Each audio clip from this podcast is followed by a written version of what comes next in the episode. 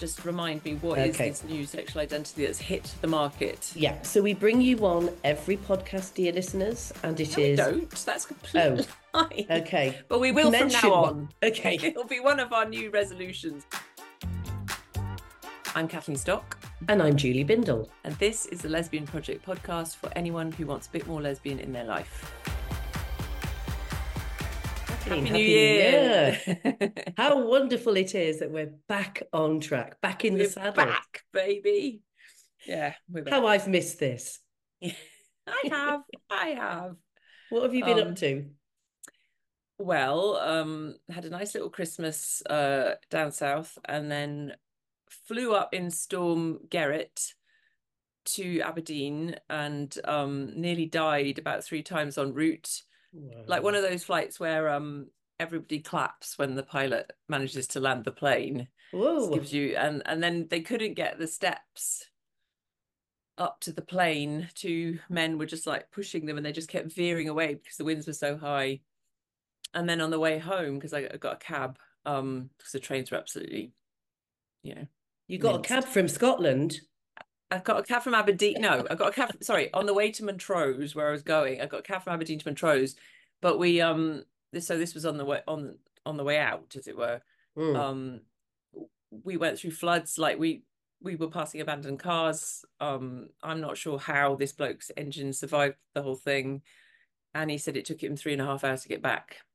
But I did tip him a tenner, so I'm sure it was worth it. I bet you did. Well, I mean, it's hideous, isn't it? But, you know, I don't know. I didn't have anything like that kind of adventure, but I'm just thinking about had something terrible happen to you. Mm, And of course, you would mm, get, well. you, well, you, you would get an obituary in a national newspaper of note, and Would it wouldn't be that Would you write so- it? Well, I would be too upset to write it, Kathleen. Okay. That's just, and anyway, Don't by leave it to my enemies to write it. yeah, exactly. I was going to say you could easily have somebody write it that hates and detests you. I mean, that Yeah, would, you know, that would add balance. a strong uh, front runner in that respect. But um, yeah. uh, Then I was home. It well, when I say home, like basically my parents' home, the place I grew up, Montrose, Mhm. uh, for a good few days, and had a very nice time. Didn't do much except eat crosswords. Um, What did you eat? Who cooked? I eat. Well, I did a lot of the cooking. Um, I made steak pie for New Year's Day. Oh, um, now tell me about that. really Tell me what's in it. Tell, it's, Well, it's I a made a Scottish stew the night before. I mean, it's a Scottish tradition to have steak pie on New Year's Day, although it might be an English tradition for all I know. But No, it's Scottish. All right, okay. Um, and so I'd made a stew the night before. I'm sure the readers really, sorry, viewers really want to know this. Listen, I want to know this. Okay, well, I got stewing steak, red wine, rosemary, garlic. Um, made a delicious stew. Then I pulled off quite a lot of the liquid and reduced it down and put it back in. Mm. bit of red currant jelly to give it a bit of sweetness. Left it overnight so that it developed. And then I must admit, I bought my short crust pastry, but Of um, course. I then blind baked two pies, filled them, topped them out, even did that little made little leaves out of pastry and and put Oh. um leaf patterns on it. I mean, it didn't. You're probably all imagining something much better than what it actually looked like. Um, and then I also then made a stew with dumplings, um, or what Scots would call dough balls, um, with the remaining because I couldn't fill the pie cases because I'd made so much stew. Well, that And sounds that was nice. absolutely It delicious. delicious. It was. It really was. What did you do? What was your festive Well, period like?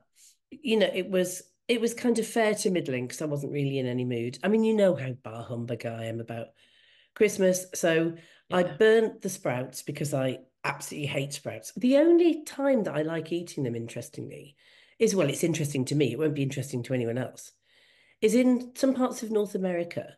They're Did you know served. that? Uh, sorry, I have to say, just to interrupt you for the visuals, that a, a thumb, a, a thumbs up icon just appeared by your head. Oh, how very interesting! But it wasn't like a the balloon. balloons all over again.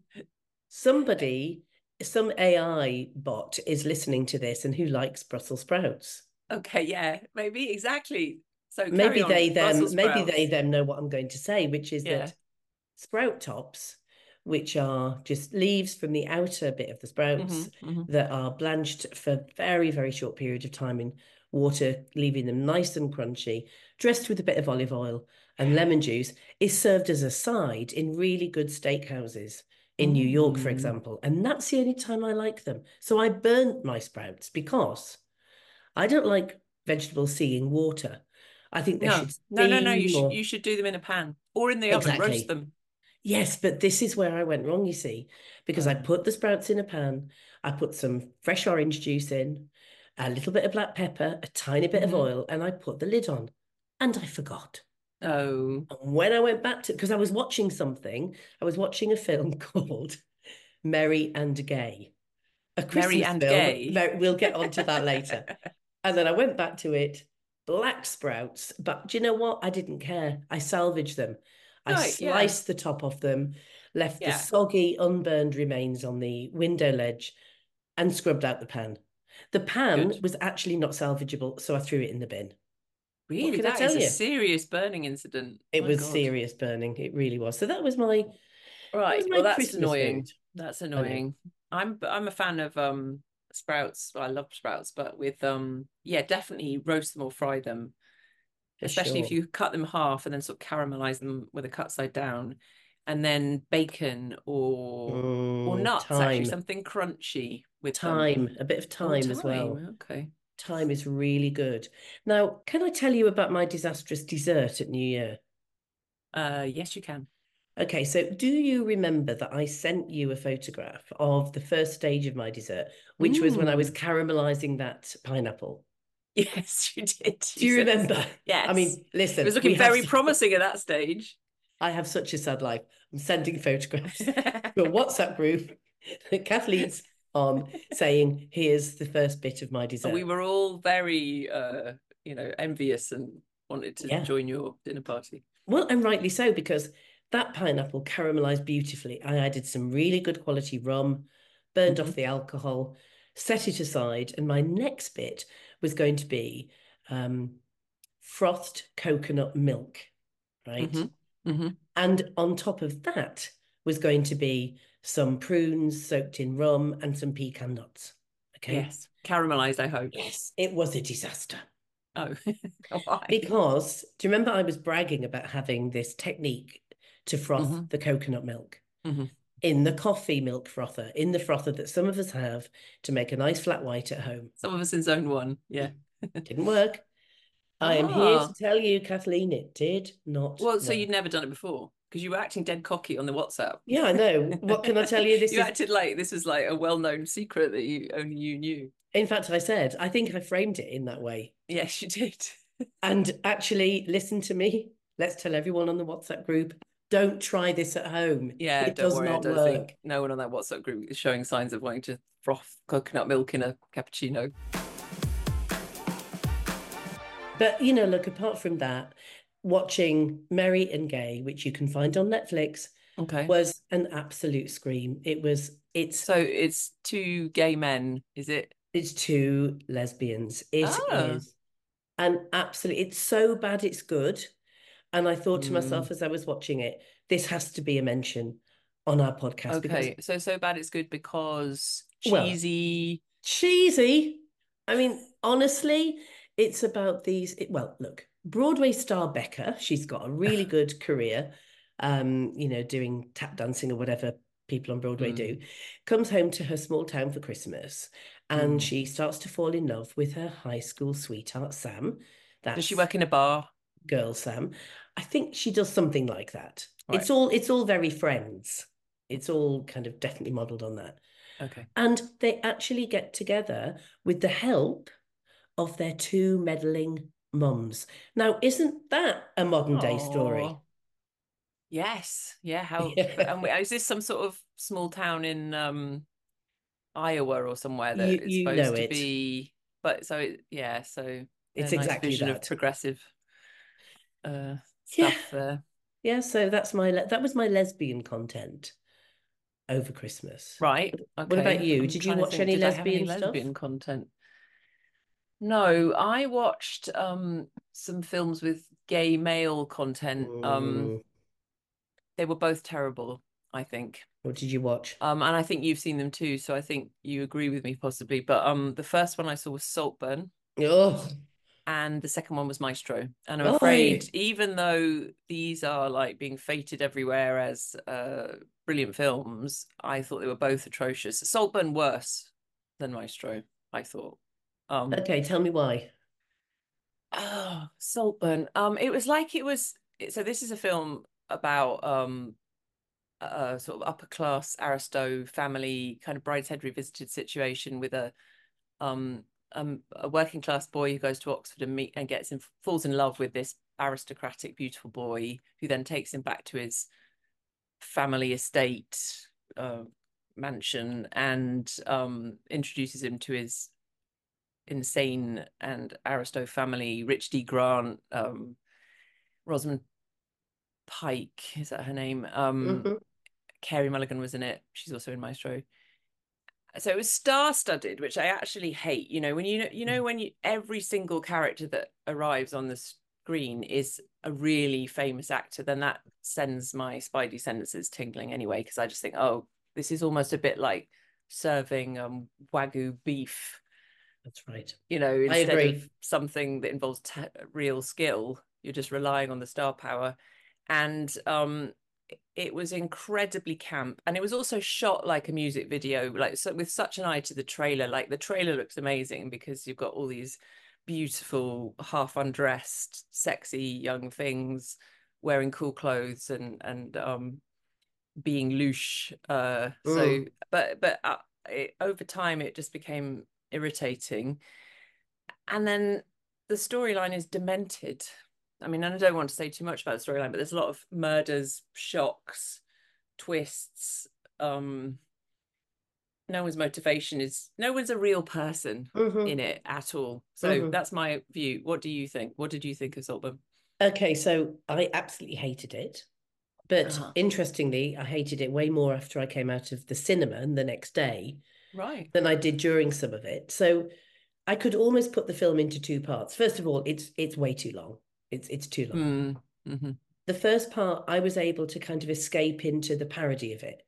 So, as you say, working class boy ends up at Oxford. Now, my partner went to Oxford and talks about the working class kids there that were just some of whom hated it and left and didn't even stay a term. It was so bad Mhm. for them. Mhm. Others, of course, reveled in it and just thought, wow, this is a world that, you know, I've I've never seen before. And and all, it was almost like being in a Harry Potter film, Mhm. you know, just complete, you know, kind of magic.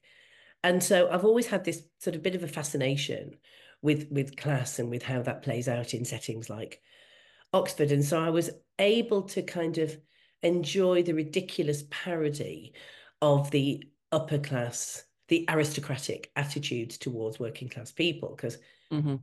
obviously, I mean, Saltburn is the stately home, isn't it? Stately homes like that do not exist anymore. No, They- no, they God, not- no. It was enormous. It was, It was it was ridiculous. like it made down, park. yeah, it made Downton Abbey look like a, a shed. Yeah. But so so that bit I was able to get carried away along with, but I hated everyone in it. Mhm. And then of course I hated there were some scenes in there. I've got a very low tolerance for yuck. there was one particularly disgusting scene. Uh, I mean, I'm thinking of four scenes. okay. I actually had to because it's a horror film actually. Mhm. And I had to hide my head and and I've got a real high tolerance for atrocities of all kinds because of the work I do, because of the reporting that I do. I've had Mm. to. But stuff like that, and I'm not going to say anymore, but yuck Mm, stuff, I Real visceral bodily fluid stuff. I absolutely hated it, it didn't even really fit with the whole. Not you at all. Just, I mean, it was a bit like it's also a bit like talented Mr. Ripley, but with Ripley, you really know why. You can really get a sense of why the main character is acting as he does. I mean, he falls in love with a character, or he becomes obsessed with him, an upper class character. That is such a fantastic film. Um, Mm. but with this, you just did. It was Barry. Is it Keogh? I don't know how to pronounce Kean. The he's the Irish. He's an Irish actor, and he's a good actor. And I've seen him in. um I think he's in The Hunting of the Sacred Deer, or another one by that that same director. Um, he's a really good actor. He's got a really interesting face, Mhm. but I don't know what he was doing in this. I, I couldn't be doing with him. I now detest him because of that film. But interestingly, I tell you the one character that I did enjoy. And the Mhm. reason why this is interesting to me is that normally I can't bear him in anything is Richard E. Grant. Oh, really? Yeah, I actually really enjoyed his role in it. So, okay. so I didn't hate all of it, but I hated it in general. Yeah. And, you know, I'm going to lose friends over this because there's various, you know, really good friends of mine. That we agree on really important, groundbreaking issues. Mm. Who loved that film? Yeah, and I'm itching for a fight with them. Like, why? What? No. Well, I, I mean, this also applies to the next film we're going to discuss, Maestro. But um, mm. I just came away thinking because these are very lauded films. Why is modern film so rubbish? And why is it such a pastiche? Everything's a pastiche. Like it's a it's a sort of it was a bit like Knives Out, which I sort of liked. But, oh yes, no, you're you right. Know, everything's camp and over the top, and um, drawing on like really hackneyed mm-hmm. tropes. Mm-hmm. Um, I don't know. I just, like I just film, wish I could see something really original that's of the moment and not drawing on like loads of uh, old-fashioned yeah, tropes and too. ironizing them. I mean, that film that um, that we both have seen and I think mentioned. I don't know whether it was on this podcast or in conversation elsewhere. Um, about the restaurant, and it's it's obviously riffed on that oh, yeah, Norwegian Oh God, what a hideous film! oh, I quite oh, like the menu. Absolutely hideous film. But if you compare it to um, what was the film um, Babette's Feast, or you know some okay. of the yeah, of, it's not a Babette's Feast. It's not Babette's sure. Feast, but yeah, modern film is rubbish, which takes us to Maestro. Okay, well, Maestro. Well, you go. You go first on Maestro. You've got strong views. Okay, so I was really keen to see Maestro. Um, I just love kind of big musical sounds and drama. And it's about I, Leonard Bernstein. It's about Leonard Bernstein, who's a really fascinating character. And I love the idea. I mean, I've written about female conductors in the past and just find that whole world really fascinating. Mm. And oh my God, from the second that film started until the last frame, I wanted to kick the screen, throw paint at it. But I wanted to to rip up the chairs in the cinema and throw them at everybody that was oh enjoying oh it. God. Why? Would... Why? Why? Why? What from the minute? So was it the was it the second. Okay, so I wanted. I would have left had I not been watching it with someone who wouldn't even leave the cinema when a film is still going, uh, if it was burning down right? right? So I knew that I would be a real killjoy to leave that cinema. And I, I hated it so much, Kathleen, I was almost enjoying hating it, right? Right. So, two things. First of all, the smoking. The smoking. Now, I do not, I'm not judgmental about smoking. I've had two stints in my life lasting a few years in my 20s and a few years in my 40s where I smoked. And I didn't do any of that low tar shit. I was mm. caps. I was full Marlboro Red. Right. Right. I loved smoking. It was a joy. I mean, it knackered my lungs. It's mm. terrible, but trust me, I do not judge. I even yeah. let people okay. smoke in my house as long as there's a window open. But nobody smokes anymore, and our tolerance has really reduced because of not smoking indoors and the like. Mm. But every single frame, he was either noisily clicking on a lighter, sucking the smoke. Oh, is this your misophonia or whatever it is? Yes, is it really related is. to the crisps? It's related. To For those people that. don't know, that Julie doesn't like listening to people eat crisps. I don't know if it is it called misophonia or something like that. It is. It just means that you want to punch somebody in the face if you can hear them. it's the technical term for wanting to punch people in trains. That kind of thing. Right. Okay. U- usually so the men. actual the clicking and the sucking and the sucking, and the but it was out. also the, the the the wreaths of smoke, and it was the fact that when he was conducting, he had a cigarette in his mouth. Mm. When he was talking to his kids, he had a cigarette in his mouth. When his wife and so did his wife. Room, his wife smoked constantly too. Yeah, but he was on a hundred a day, and there wasn't a frame except for one one scene towards the end when he was conducting, and it was a beautiful piece of music, and he wasn't smoking, and that's the only bit of the film that I didn't want to punch the screen in during, right, but okay. it was too late for me. But there was another thing, and this is much, much more, I think, pertinent to our mm-hmm. discussion, which was the way that I think that he was portrayed in a very sympathetic manner because he was married to a woman. I think he was bisexual. He was married to a woman. He clearly had sexual encounters with other women.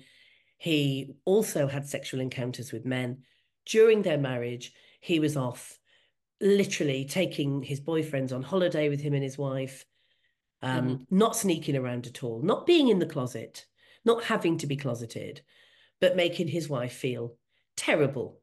Mm. And and it just occurred to me that we're supposedly sympathetic to him. Why? He had a wife who nurtured his career, nurtured him, saw him as a god, nurtured his talent. He was off mm. shagging whoever the hell he wanted. I'm sorry, this is just male behavior. And anyway, before before I, I get into more of that, tell me what you thought of it. Yeah, I I wasn't bothered by the smoking. In fact, I enjoy watching films with lots of people smoking because I can vicariously relive my own smoking. Yes. Um, it's it's sort of like watching people make food. It kind of satisfies to some extent that urge. But um, I found it mannered in the extreme. Uh, I mean, I'm sure that they were trying to get the dialogue true to the kind of 50s idiom and 60s, but um, but Jesus, I couldn't understand what they were talking about half the time. It was so mm. repressed and and and the sort of the way that it's all delivered in this kind of affected tone, particularly the woman character. I mean, she really was doing stuff with her voice, Carey Mulligan, yeah. to try and like mimic. Um, I guess they must have watched video, so I don't know what the original people really sounded like. I think I know what Leonard Bernstein sounded like. Um, but just yeah, that annoyed me. Just so mannered. The mm. art direction very, very controlled. Obviously, nice to look at. Loads and loads of money spent on it, um, in terms of like getting everything uh beautiful and and looking. Mm. But I'm not even sure if it's accurate. That's the thing. It's like an accurate idea of a very, very highly finessed um idea of the 60s now you know like mm-hmm. I, I mm-hmm. just don't i think we're losing track of what things really looked like and sounded like then they've just become so mannered our depictions of them. Yeah. Um, and then what did I think about it? Otherwise, uh, just yeah, boring. Um, lots of people just talking and talking, and and also really just focusing on on on the sexual aspect is so cliched and dull yeah. now. Like we're still still supposed to get excited about the fact that he had affairs with men, and even in this day and age. Right. Um, I mean, isn't there anything else in his life that we yeah. could have dramatized interestingly? That would be a change. Or, or hers. I mean, I agree with you. It was complete style over content, and mm. that irritated me because I like films to look beautiful, but we lost something integral. Mm. But the other thing is, I mean, there was a load of hoo ha about the fact that the actor wore a prosthetic nose because yeah. Bernstein had um, a bigger nose than the actor. And of course, that is also uh, an anti Semitic stereotype about mm. Jews and big noses. And so there was sensitivity around that. And I don't agree with it. I think that if they want to actually make actors look a little bit more uh, like the character that they're playing, I also don't think that they should have to do that. I think acting should be acting, but mm. I don't have an issue about the prosthetic. But mm. if he was willing to do that, he wasn't willing to put weight on for the part, was he? Because he was way more slender than was Bernstein. So what what the hell is is it's Bradley Cooper, isn't it? Um, he was directing it as well, I think. Yeah, I mean, I don't know. I didn't have a strong feeling about the nose. It was better. It was better than that awful nose that um oh shit, what's the name? Played in the hours. Um Oh Christ, I've forgotten about the hours. Virginia Woolf, um that, that actor with the red hair whose name's totally gone on my head. But um that was a terrible nose and distraction it was. completely it was a terrible film. That was one of the worst films I've ever seen. Yeah. Actually, The Hours. That it was terrible. I, I, actually just think you know if you're an actor, if you're an actor, just act, and we'll believe that yeah, you exactly. are that character. Exactly. We, everything's got to be a simulacrum of reality these days, like like a waxwork museum, rather than just creating right. something new. Anyway, um, but a question is that yeah. you know we, I suppose could ask of the film is obviously we were led down the kind of sympathetic route towards how he lived his life perhaps i mean he wasn't closet he was not a closet but he was not a closet and also the other annoying thing i know this is what happened in reality but um the fact it fitted so neatly into the stereotype is that she died you know so she got to be this kind of right noble transfigured uh, woman who really helped him see all this stuff and then she but she did it sort of by her life and then her death. Mm. um I suppose I suppose we're just a bit jaded, aren't we? Because it is quite a nice love story in some ways. Well, I don't think so. I mean, he, he was even smoking in the doctor's waiting room when she got her diagnosis. So let's get a grip, Kathleen. Now, look, what if roles were reversed, though? Because we are the Lesbian Project podcast and we need to talk about yeah, we are. We haven't actually mentioned anything to do with lesbians Well- the entire time so far. But remember, we did mention Mer- um, Merry and Gay, which featured two lesbians. We did, yes.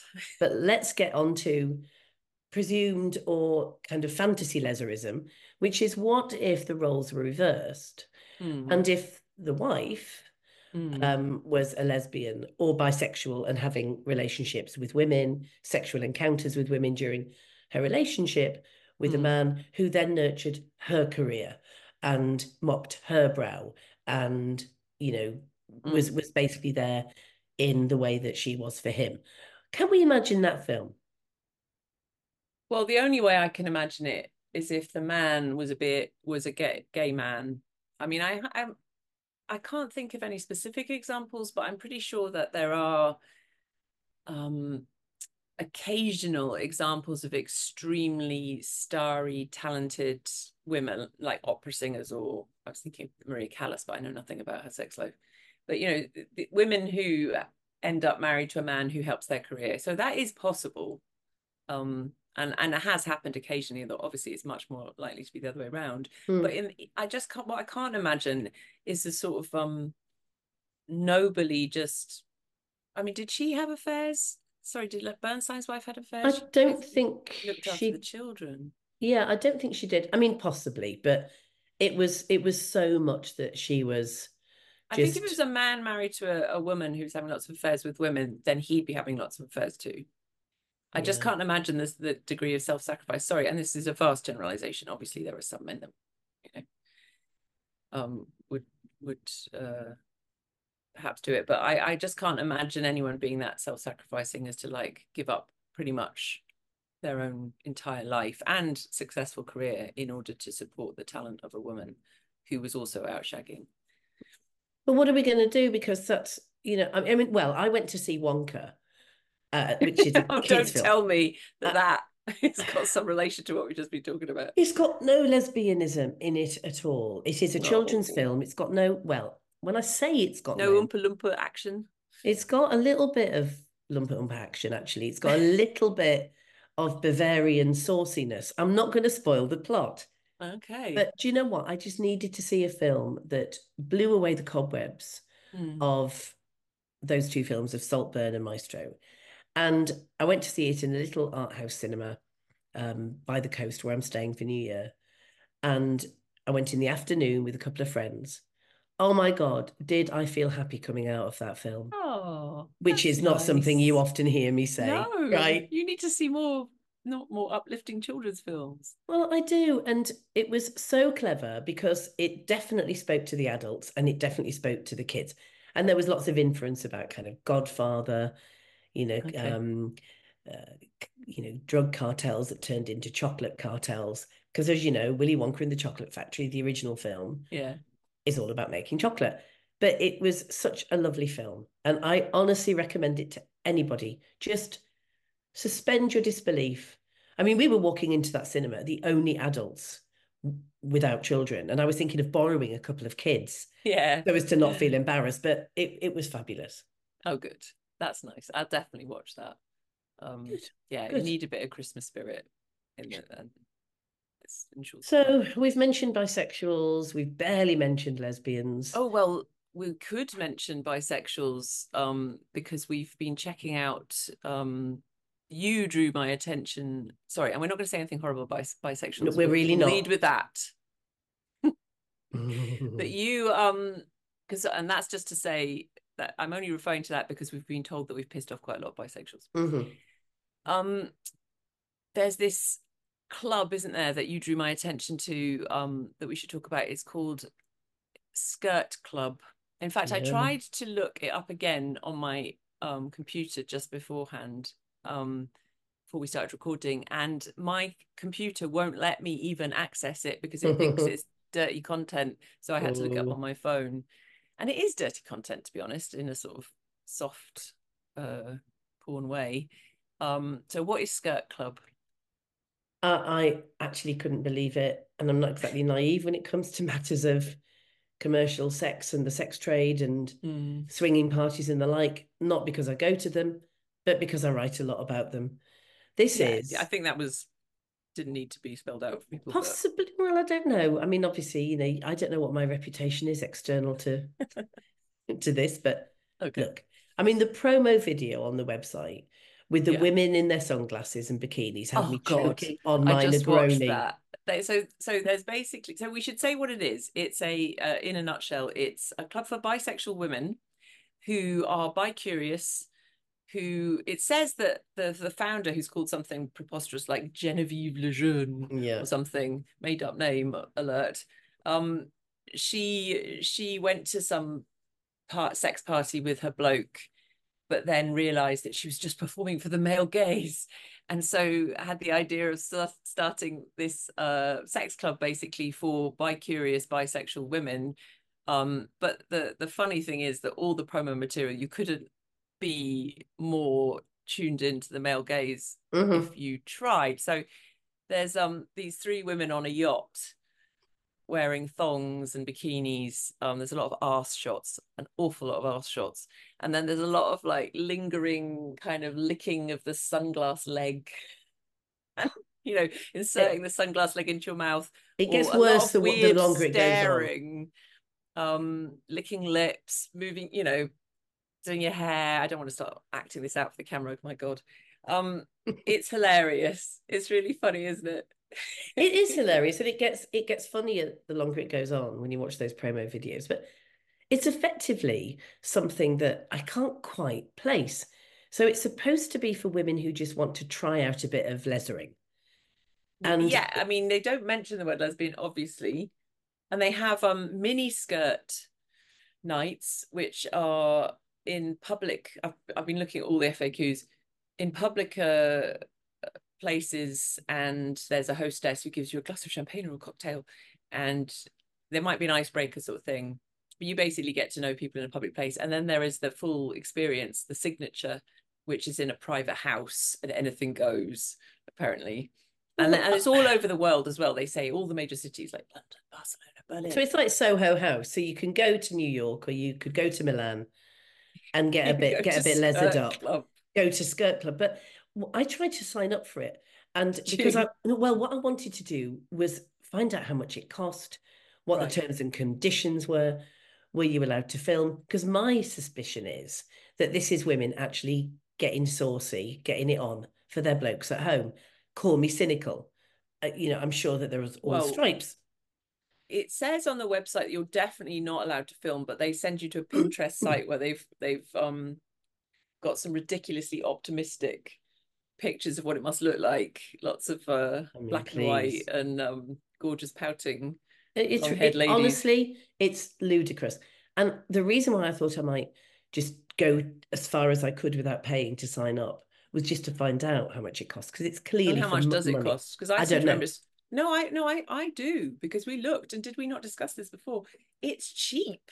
That's Oh yes, you're I- right. You're right. I You're was right. shocked Yes. how cheap it is. So, um, they've got this all this shtick about like if you're a VIP, if you're like a very important person or you you know you might be public, then they have a concierge service so that you can you don't have to be online because it's also a kind of dating site, I guess. Of course. Um, but you don't have to be public. They can kind of sort you out somehow privately. But even the concierge service was incredibly cheap. So that made me think, I don't know why, but I just thought the cheaper this is, the less confidence I have in it. Because all the talk is a Yeah. high-end luxury experience, and actually they're not charging that much. But so but what I was looking how bad can it be? well, I was looking at the prices for for full global membership though, because there's different staggered Oh, rates. global. global membership. And it just doesn't ring kosher to me. It just doesn't. No. There's something about it that make it- it's almost like it's a fluke. But actually, I've heard, I know one woman who has been to Mm. it, Oh yeah. who is a from a contact of a, a friend of a contact who she didn't write me for. Metro, did she? Because I just read a No, someone from Metro, which is increasingly a shit paper, absolute shit rag. um, went to a party and it was all about how um, a woman laid her head on my chest and moved her mouth towards my nipple. I mean, imagine writing that. I, I can't imagine writing it, and I definitely can't imagine being there. A few years ago, there was a rumor in my the outer circles of my friendship group that there was a lesbian sex club going on somewhere in South London, and that Mm. it was in somebody's penthouse suite, and they'd turn up, and of course it was a non-commercial event, and they'd all get it on, and I just Hmm. thought to myself, I just can't imagine it. Just, you know, fill your boots, do whatever. If you want group sex and if you want to have sex in front of others watching you, I Mm. don't get it. Um, but, you know, who cares? But apparently it died a death quite soon after it started. And it's a bit Yeah, like those- lesbian bed death. Well, yeah, in, in a group setting. They all ended up drinking cups of tea and talking about their cats. Well, and crying about their ex. Of course. And and actually, you know, if you think about the commercial ventures that have been attempted by pimps and other um, Yeah. you know, sex entrepreneurs, they die a death very quickly. I remember being in Amsterdam Mm. researching the sex trade a few years back and was told about one of the window brothels in De Wallen in the notorious centre of Amsterdam, where the women are displayed like pieces of meat, which is exactly how they're seen and treated. That Mm. one of those window brothels was for lesbians, was for women only. And so, of course, I looked into this, and it was nothing of the sort. It was the men, the punters, the usual Johns, Mm. would take their female partners along for a bit of girl on girl action. Mm. And, you know, so I've never heard of a lesbian or, a viable commercial sex outlet in of any stripe. that men aren't involved in That men aren't some involved in.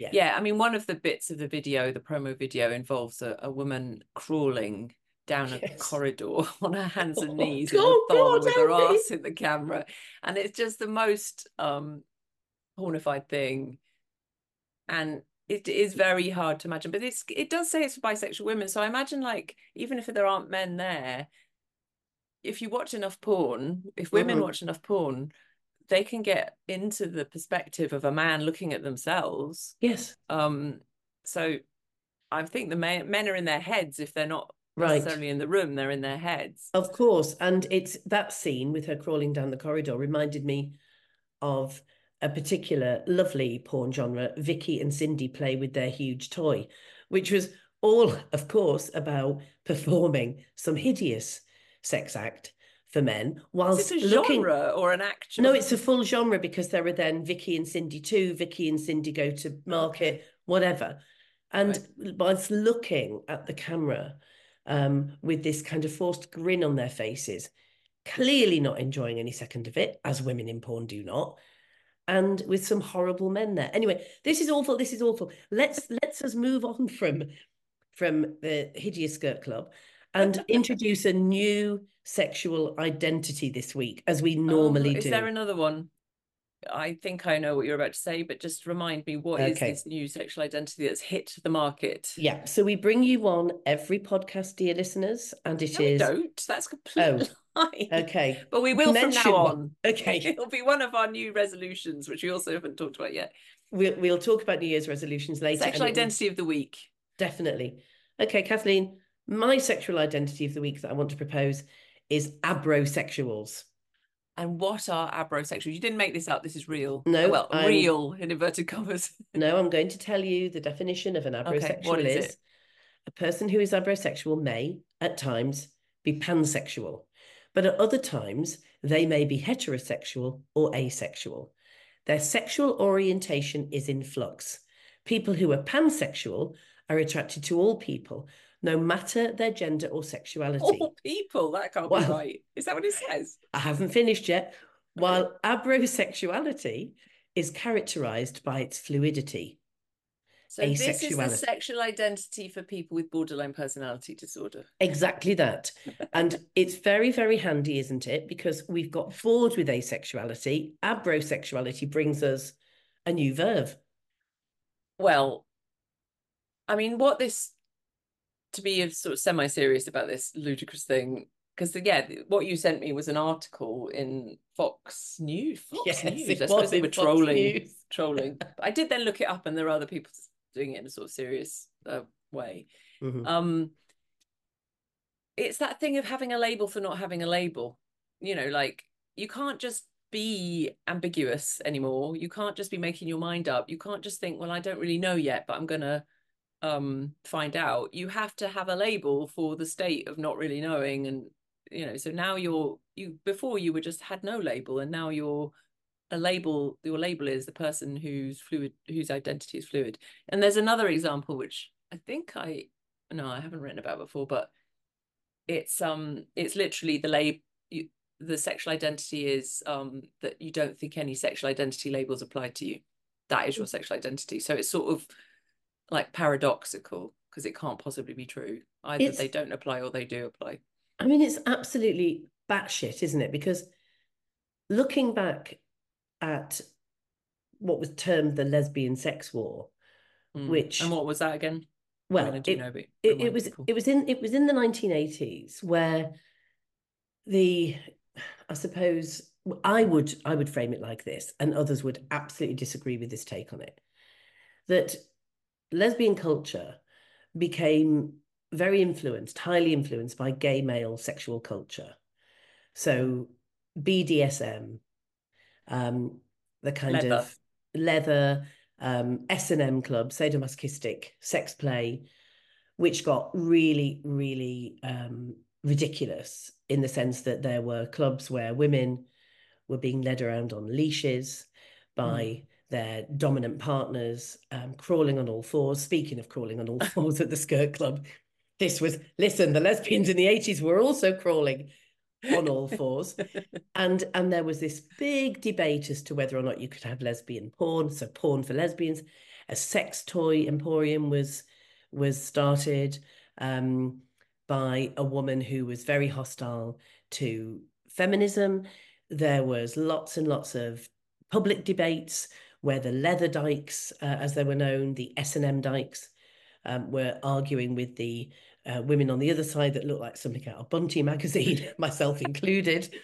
And we were those of us that were against the sexualization. the hiking gear versus the leather I never wore hiking gear, okay sorry but I hear what Okay, you're saying.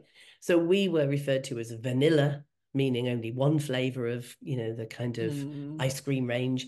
And the others were the edgy pro that they started calling themselves pro sex, which I found really That's ridiculous because as if the other side were anti-sex. I mean, it would be like saying that well some of them are but well, it would be like saying if you if you, you know, don't if you object to McDonald's that you're anti-food. I mean, it's ridiculous. yeah yeah So so there were all these debates, and actually, what I do know, and I know you tell me off rightly so every single episode of this podcast for promising our listeners something that we then forget to do, but we really are going to have this discussion yeah we are in in, in a future episode with someone who was on the opposite side to me in the sex Mhm. wars, who's a brilliant woman, and and who um you know I'm very friendly with.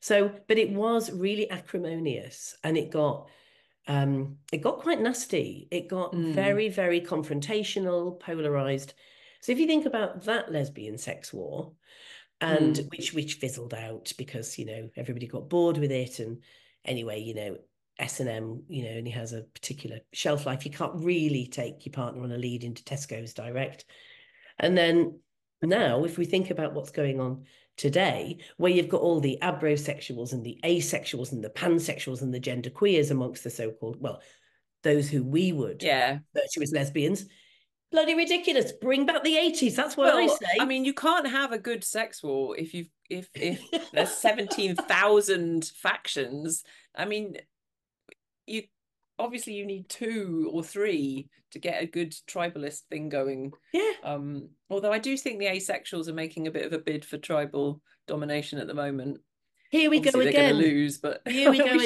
again, slating- Slating the asexuals yet again. Yet again, Kathleen. it's not- like As you're I have obsessed. to keep specifying, I don't care at all if you don't have sex with people. That's fine. I just think it's ridiculous to pretend that you have some kind of political uh problem because of it. It's Anyway. absolutely scandalous. But you make a very good point. You can't have a decent leisure sex war no. if you've got too many factions because that battlefield will look like absolute mayhem. it's very confusing. Everyone will have to have badges on. Yeah. Uh, well, of course they will. Pronoun badges and yeah, then exactly. identity badges.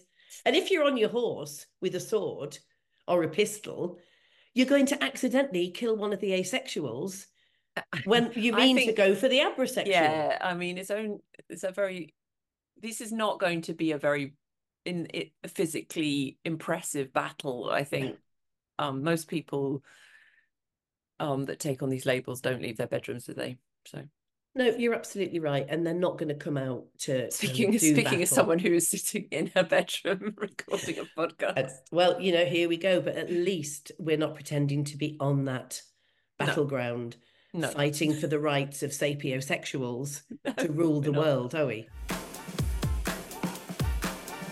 but we did mention New Year's resolutions there, and I just thought I'd ask you: Do you have any?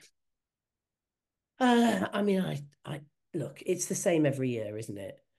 Um, more exercise, less drinking, um, better discipline with writing. Don't write another book. Better discipline with writing. You write all the time. Well, yeah, but the thing is that I need to be more disciplined about my methods. Right. So your discipline is like don't write as much. I just lay awake from five o'clock this morning until I decided to give up at half past seven, writing an entire essay in my head. Do you ever oh, do I that? See.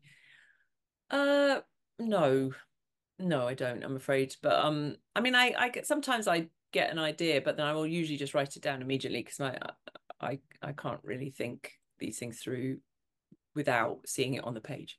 Well, I've forgotten everything now. Ah, well, you should have had you should have a notebook and pen by your bed. I know, but look, the thing is that that's why one of the reasons why I need more discipline. Okay. Tell me about your New Year's resolutions, Kathleen.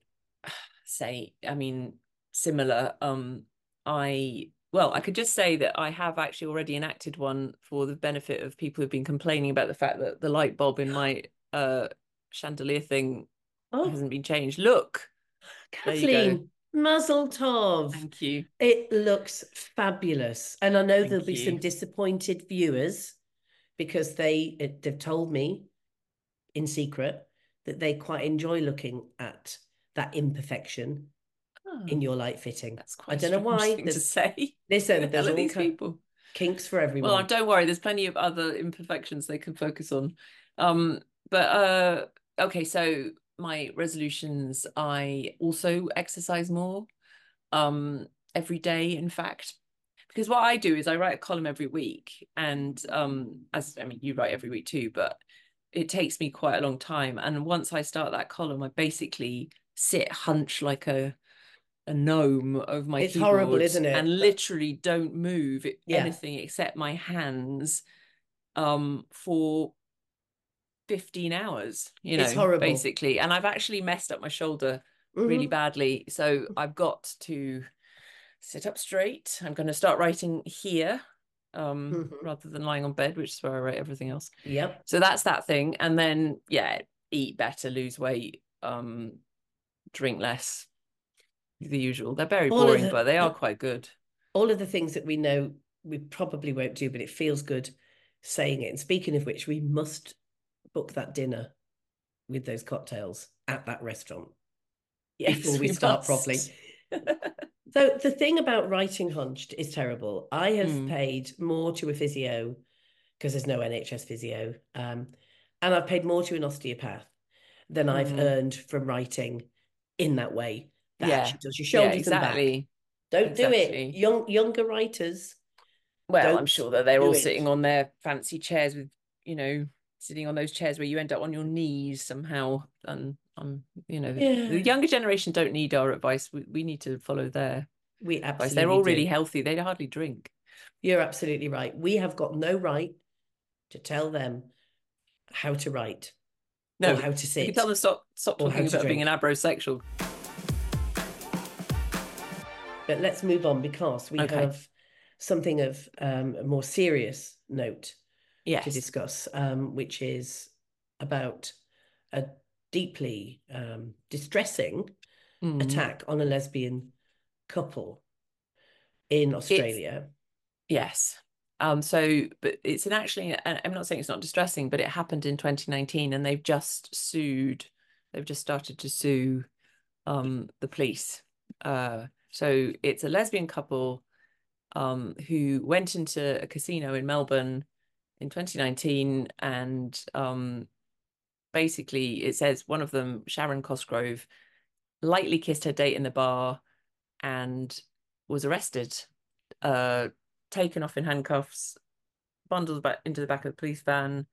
Then, when she complained about being in custody, um, she was kept in for longer. And um, the claim of the people that did it is that they were drunk.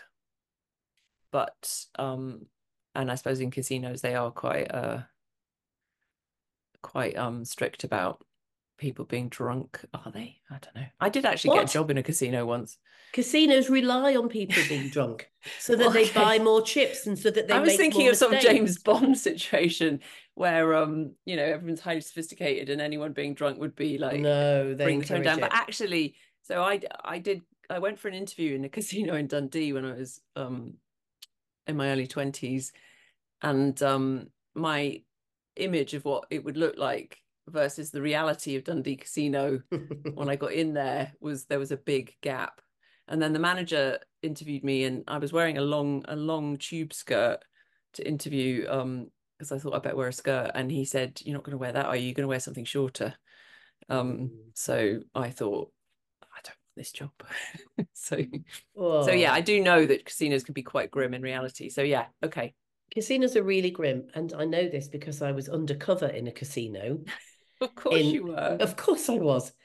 Quite a while ago, in 2004, I was doing some research on the crossover between casinos, lap dance clubs, gentlemen's clubs, all of those kind of places, and the sex trade. And this particular casino in London had mm. effectively a brothel upstairs. And right. winners would be the big hitters, the big players, men, of course, would be offered um, you know, a kind of free shag upstairs with some poor woman that was there to service. What, if they won, they would. Well, if there were big, if there were high rollers that they call them, if they okay. were, if they were spending a lot of money in the casino, I see. It was a way to relax them. That and half a pint of whiskey, right? And okay. and it was a really horrible place, and I had to get dressed up in. Now listen to this, Kathleen. Yeah, court shoes. Yes, court shoes. Tights, American tan tights. Mm. A, a skirt. I was my, what were you doing? What were you pretending to do? To be the secretary of a businessman who was my colleague, in fact, an academic, a lovely man, Roger Matthews, who died of COVID during the first uh, lockdown, who was a criminologist, and he was one of the only men that considered the sex trade to be harmful um, and bad for women, for the women involved. And so our roles were he was this high flying businessman who liked to gamble. I was his secretary who he dragged along to say, Come with me to the casino for a bit and then I'll take you out for a nice dinner afterwards. So I was the reluctant secretary who hmm. nobody paid any attention to. I had right. classic secretary makeup on, or so I thought. I looked a sight.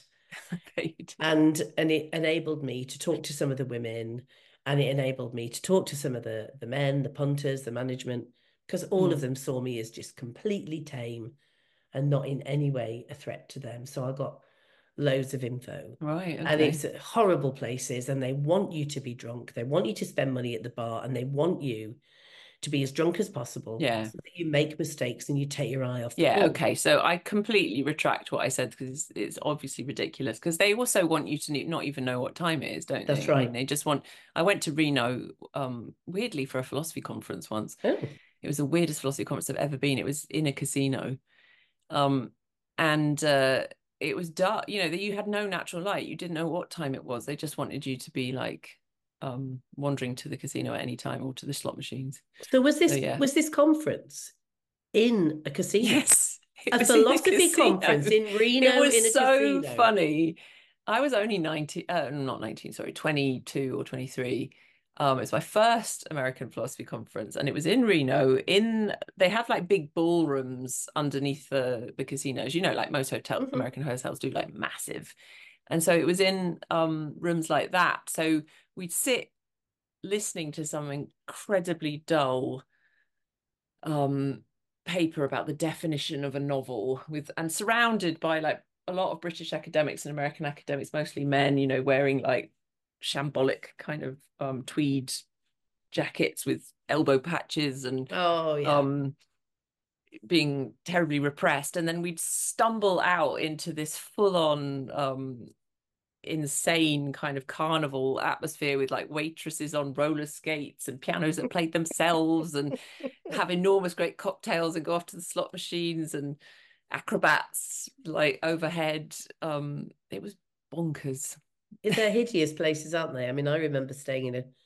casino hotel um in vegas and it was I, I honestly was stir crazy Right, yeah. Cause, yeah, you, you, need to see eat something fresh and see some daylight at some point. It was so vile that the, at breakfast, which of course there was no natural light anyway, as you said, but mm. in the mm. dining room, we'd come down and it would smell of barbecue because they'd spray an artificial barbecue smell across all of the meat section at oh. breakfast.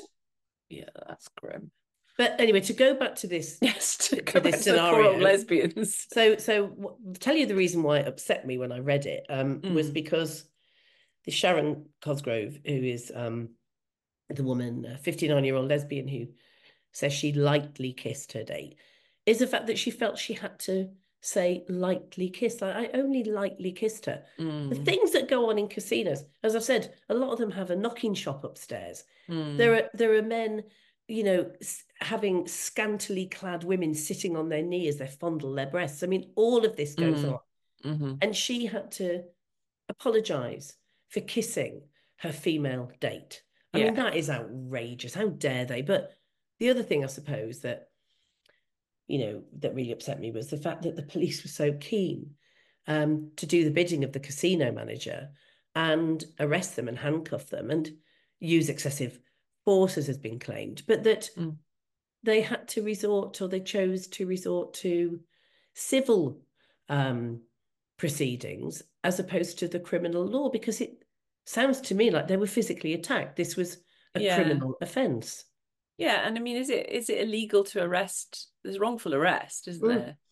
and they they got roughed up apparently. Well, they, they apparently yeah they used excessive force, which is common assault. I mean, you also know, uh, sort of to go back to our skirt, loop back to our skirt club discussion, that if they'd been in their early twenties getting off at the bar, the security guards would have just stood back and watched probably um, and got off on it themselves. But oh, yeah, because right. it was a 59 year old woman, I mm-hmm. assume that that that they just that obviously there's some kind of discrimination going on there. It's quite obvious. It's it's horrible. And and actually, do you remember? I can't remember which year it was in the UK where the young same-sex couple, the lesbian couple, were um, beaten up on a London bus. Yeah, I think it was two years ago.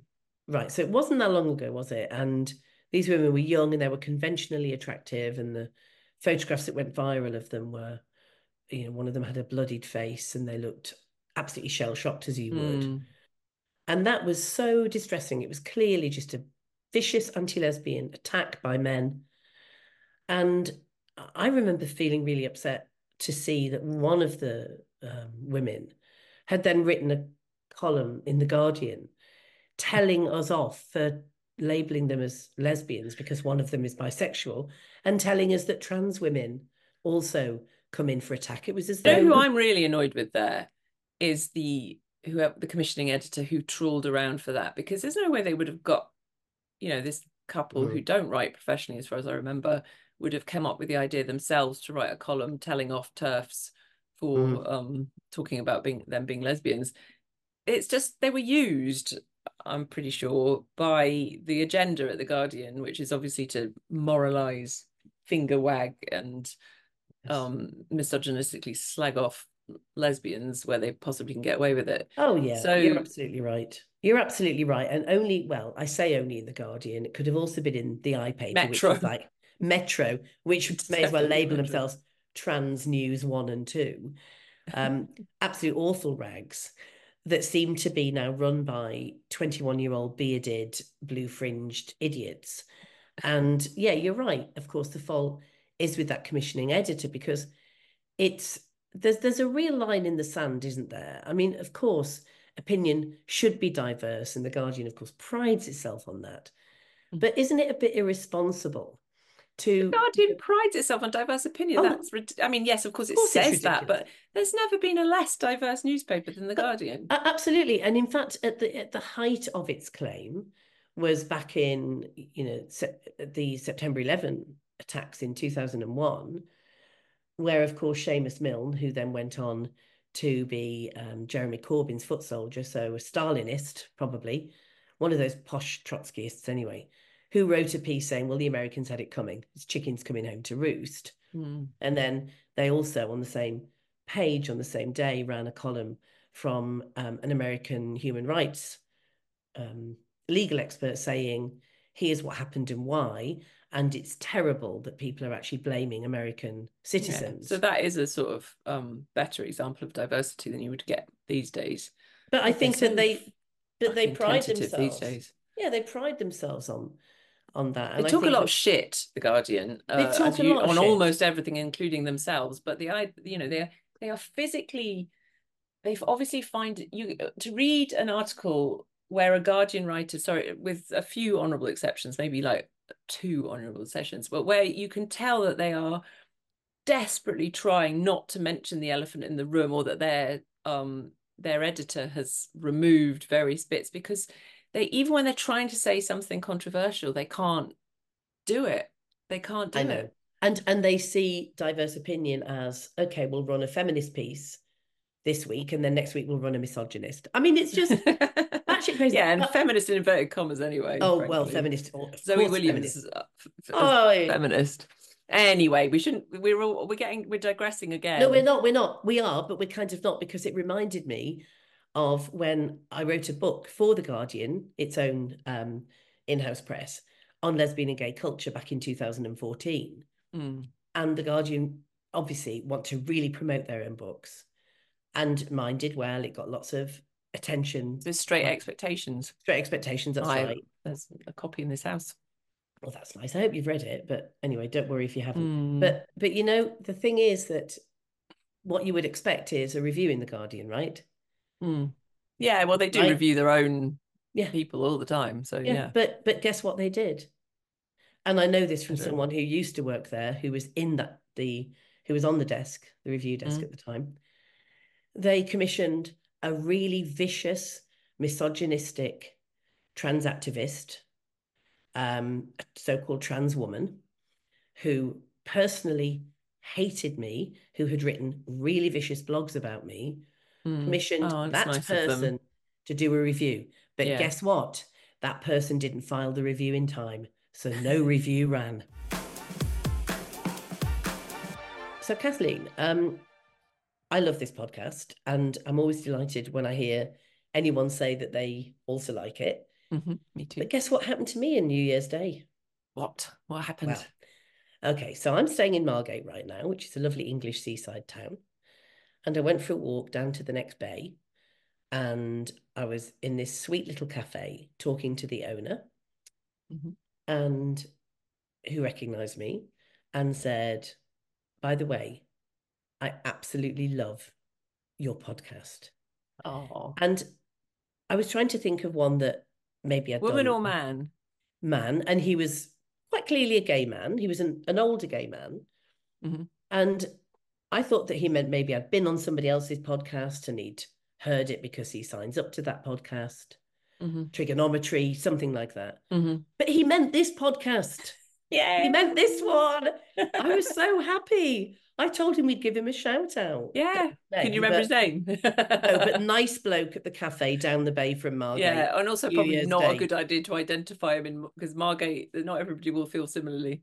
Well, there's a queer sure. bar here that we're pretty much convinced there are photographs of us up on the the wall um, to not let us in. But no, but he was a lovely man. So isn't that nice? That is lovely. I had um I haven't had uh oh actually well I I I mean I've had a couple of experiences recently a bit like that but one uh, the first one I'll just talk about briefly is I was in the House of Parliament and waiting to meet somebody and this woman came up to me, young young woman came up to me, and she was like, "Oh my god, oh my god, I can't believe I've seen you, and I love the podcast."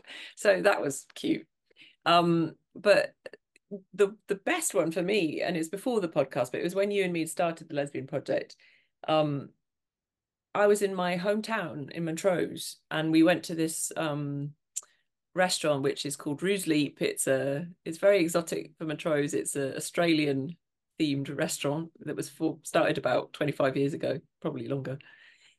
It's got a kangaroo shaped bit out front and it's got some surfboards on the wall, you know, and it I does just uh, see it. burgers, like, you know, Hawaiian, um, things like that. Anyway, went in there with my family and we've been going for years and years and years. My mum, my ex-mother-in-law, um, my kids, and we're all sitting at this massive table, and this little, well, little, I mean, young gay man, I would say gay. I don't know for sure, but I would say, um, local boy, obviously working there, came up and he was like, Kathleen, and she's like, I haven't got my copy of my your book here. Can I get a selfie? And then he was like, Good luck with the lesbian project. Oh. and my my mum and my uh you know her friend and my family were just looking at me like, what on earth is going on? It was so funny. But isn't that lovely? So, to two separate incidents of gay men. Gay men, I know. I mean, the thing is, I think this might suggest that our our major demographic is gay men, gay men and straight women. Well, let's let's let's give a big shout out to them, but also yeah, we love our gay men and straight women, and and we've always said from the beginning that we wanted this podcast to be listened to by everybody because we are, pan- in fact, we're pansexual. We are, and Ambrose something. You know, the thing is that that I have seen, and I know you have too, that since lesbians have been so under attack in many ways Hmm. in Yeah. the last few years with the whole, yeah they're just basically ideology. like a cultural dumping point where you can just Mhm. place all your disdain your misogyny your Yeah. revulsion um you can just oh lesbians ugh. no I know. wonder no wonder young women don't want to be called lesbians Well, quite, and only because we're sexual racists do we get this. which means that we won't go near people with penises obviously yes That kind just of to clarify Or, or I, think we, I think we're like sexual racists we're not actually sexual racists Mm, We're like Yeah. we're supposed to be like sexual racists because we're sexually selective, basically. Where that's true. we would have said that was built into the definition of being a lesbian, but Who, was that les- well, who was that lesbian comedian who way before the sex wars got to the stage where we're supposed to actually include penises attached to men in our dating pool? Mm. Um, that she said, it's not that I don't like penises, I just don't like them on men. Well, these days that would be taken as some kind of admission of uh, being into the girl dick, as we talked about last time. And she didn't mean it like that at the time. She thought this time would never come Yeah. where any meaning would be ascribed to it other than just a bit of a laugh. Who could have foreseen? What are you doing now? Have you got anything nice planned for the week? Um, no, I've got a lot of work to do, uh, but I'm going to be incredibly disciplined. I'm going to do it all uh, sitting upright. Yes. I'm going to exercise intermittently. I'm going to eat healthy. I'm not going to drink. So by the time you see me next week, I'll be glowing with health and self satisfaction. And it will be exactly the same for me. I shall be sitting straight, walking Yeah. tall. My shoulder pain will have gone, and I will have a healthy bowl of something bubbling on the stove that has nothing tasty in it at all, because Yeah. that's the rules. Anyway, Yeah. have a really good week, Kathleen. You too, Julie. See you soon. Bye. Bye. Bye.